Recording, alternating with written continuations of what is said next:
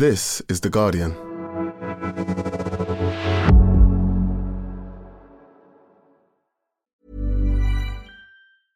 It's that time of the year. Your vacation is coming up. You can already hear the beach waves, feel the warm breeze, relax, and think about work. You really, really want it all to work out while you're away. Monday.com gives you and the team that peace of mind. When all work is on one platform and everyone's in sync, things just flow wherever you are. Tap the banner to go to Monday.com.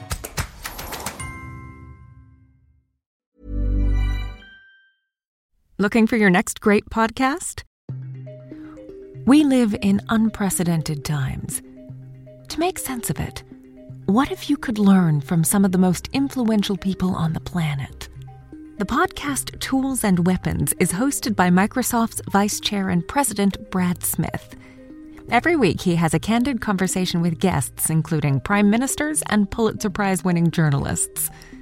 The latest episode features Bayer CEO Bill Anderson. Though most of us know Bayer for pharmaceuticals, they're also focused on crop science.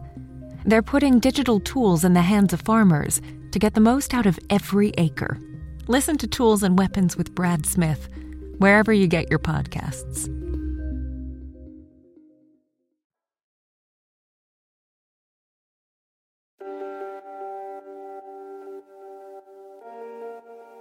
It's been almost 20 years since the UK was declared polio free, and almost 40 years since the country reported its last case of the disease. No wonder then that last week's news got some people worried. Well, let's bring you some breaking news this lunchtime. And polio has been detected in sewage samples collected from a treatment works in East London. Our health Public health officials declared a national incident because they'd found polio virus derived from a vaccine in London sewage samples taken between February and May. But for clarity, what they detected was polio virus and not polio the disease. As of today, no cases have been reported. Poliomyelitis, or polio, is a highly infectious viral disease that mostly affects children under 5. Most people won't have symptoms and will fight the virus off without knowing they were even infected. But in a small fraction of cases, the virus can cause paralysis. Globally, the disease has been almost entirely eradicated thanks to the rollout of mass vaccination campaigns. The crucial word, though, is almost. Because as the COVID pandemic reminded us, as long as there's virus out there in our hyper-connected world, the chances are we'll encounter it. Fortunately, though, a fully vaccinated person is 99 to 100% protected against the disease. So, what exactly has been detected in London's sewage? Is it as worrying as it sounds? And what does it mean for the global effort to eradicate polio? I'm Ian Sample, the Guardian's science editor, and this is Science Weekly.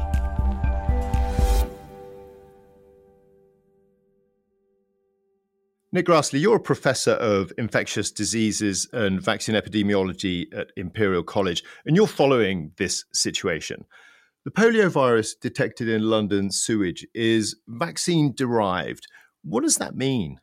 So, in the UK, we actually use an injected polio vaccine that contains killed virus, but in much of the world, they rely on an oral poliovirus vaccine that contains a weakened or attenuated poliovirus. This virus grows in the intestine and stimulates an immune response. But very rarely, perhaps once every 10 million doses of vaccine, this virus can spread and cause outbreaks of vaccine derived poliovirus. So, how could it have ended up in a London sewer? I mean, in this country, we don't vaccinate with live polio vaccines. That's right. So, most likely, this arrived with a traveller coming from one of the countries that are still using oral poliovirus vaccine. So, in recent months, there have been campaigns to attempt to eradicate polio from Afghanistan and Pakistan, and it could well be a traveller from one of those countries inadvertently bringing the virus in their gut and then shedding that virus into our sewers. So, is all this fuss about one person shedding virus after having the vaccine in another country? Or is there any reason to think that more than one person might be involved here? Well, the UK Health Security Agency have indicated that this virus may well be circulating locally. And the reason they've said that is because it's been detected since February this year in more than one sample. And also, the genetics of the virus suggest it's continuing to evolve over time, suggesting local transmission within London. How is it actually spread? So, poliovirus is spread from person to person. It's not a respiratory virus, it's usually through contamination of food and water by feces. As far as we know so far in the UK, is anyone showing symptoms of polio because of this vaccine derived polio being found in the sewage? Not that I'm aware of. I haven't heard of any cases of polio being reported to date. However, it is important that um, clinicians seeing any child with acute flaccid paralysis, or sometimes termed acute flaccid myelitis, without an obvious non infectious cause, do take two stool samples from those children to test for the presence of the virus.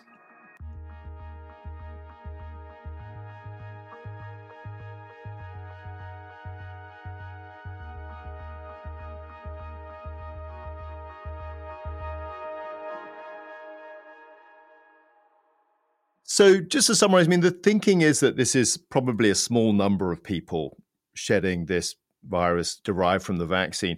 And so far, it doesn't seem as if anyone is showing symptoms of polio that we so far know of publicly. So, on the face of it, that doesn't sound hugely worrying. But last week, when the UK Health Security Agency declared this, they called it a national incident, which which does sound quite concerning. I mean, what does that mean, and how unusual is that?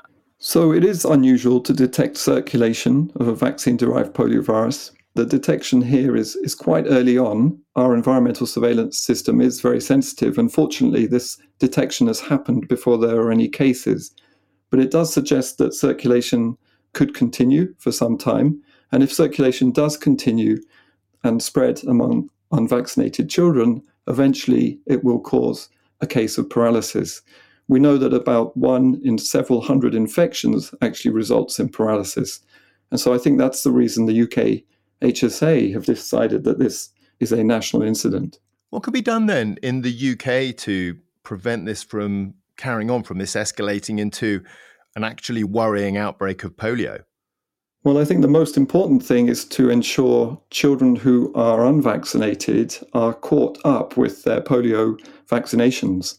So I would encourage parents to look in the Red Book if they have one or to reach out to their GP and check that they are up to date, particularly those early infant doses given to the under ones. During the COVID pandemic, we saw some vaccine hesitancy over here. Are some people hesitant about getting the polio vaccine too? Do we know?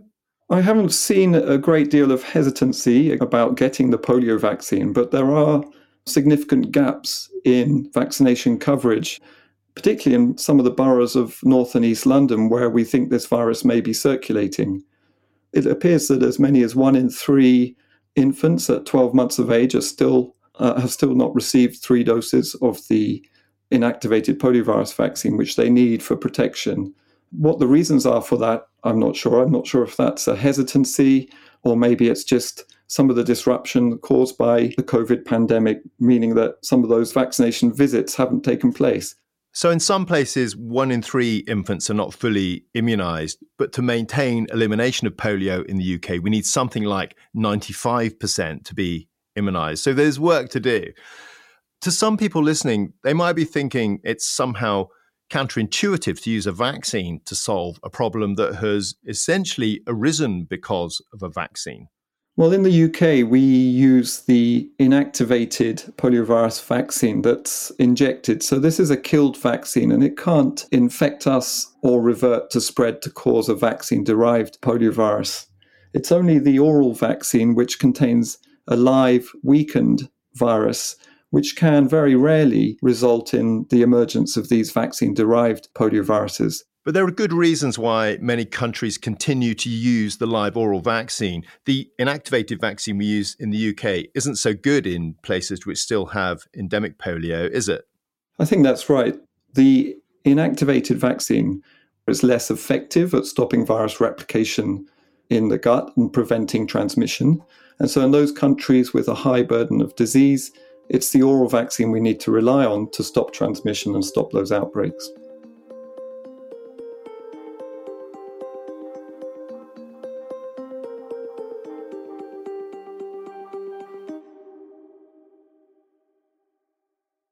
So, Nick, how prevalent is polio globally, and how close are we to the goal of eradicating it entirely? most of the countries in the world are now free of polio. There's just two countries, Afghanistan and Pakistan, which remain endemic for wild type poliovirus. That virus was, in fact, recently reintroduced to Africa after about a five year period of no local circulation. So the international spread of poliovirus is, is of concern. We also need to keep our eye on vaccine derived polioviruses, which have occurred at an increasing frequency in Africa over the last three to four years, and are in fact now responsible for the majority of polio cases globally over the last two or three years. So, given what you've said, do you think we're going to see more incidences of vaccine derived poliovirus cropping up around the world? That has been a concern for the Global Eradication Initiative. And it's for that reason that they've been working intensively on a new oral poliovirus vaccine, which is more genetically stable than the vaccine that was developed by Albert Sabin 60 or 70 years ago now. And that genetically more stable vaccine called novel OPV has been given a license by the World Health Organization in 2020. And now over 350 million doses of that vaccine have been used without creating any vaccine derived polioviruses.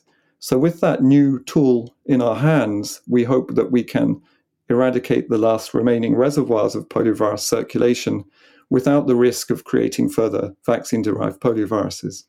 And just finally, Nick, before I let you go, when do you think we'll know if this is going to be a problem in the UK? Is that are you expecting to hear certain things soon that will give you a handle on how this is looking? I think we'll know in the next month the extent of circulation. I know that there is intensive work taking additional samples upstream from the Beckton sewer works where this virus has been detected and testing of those samples to pinpoint the location of circulation. There's also planned testing in other cities in the UK that will help us assess whether the virus has spread beyond the London region. So I expect to see more on this story in the coming weeks. Nick, huge thanks for coming on and explaining all this to us. It's a pleasure. Thank you, Ian.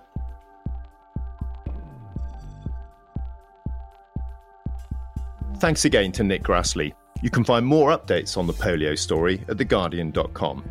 And that's it for today. The producer was Yolene Goffin, the sound design was by Tony Onuchukwu, and the executive producer was Lorna Stewart.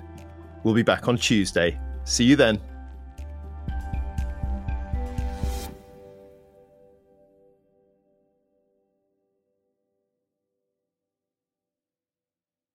This is The Guardian.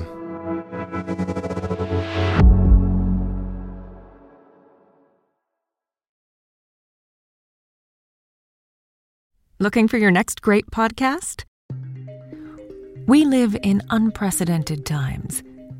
To make sense of it, what if you could learn from some of the most influential people on the planet? The podcast Tools and Weapons is hosted by Microsoft's Vice Chair and President Brad Smith.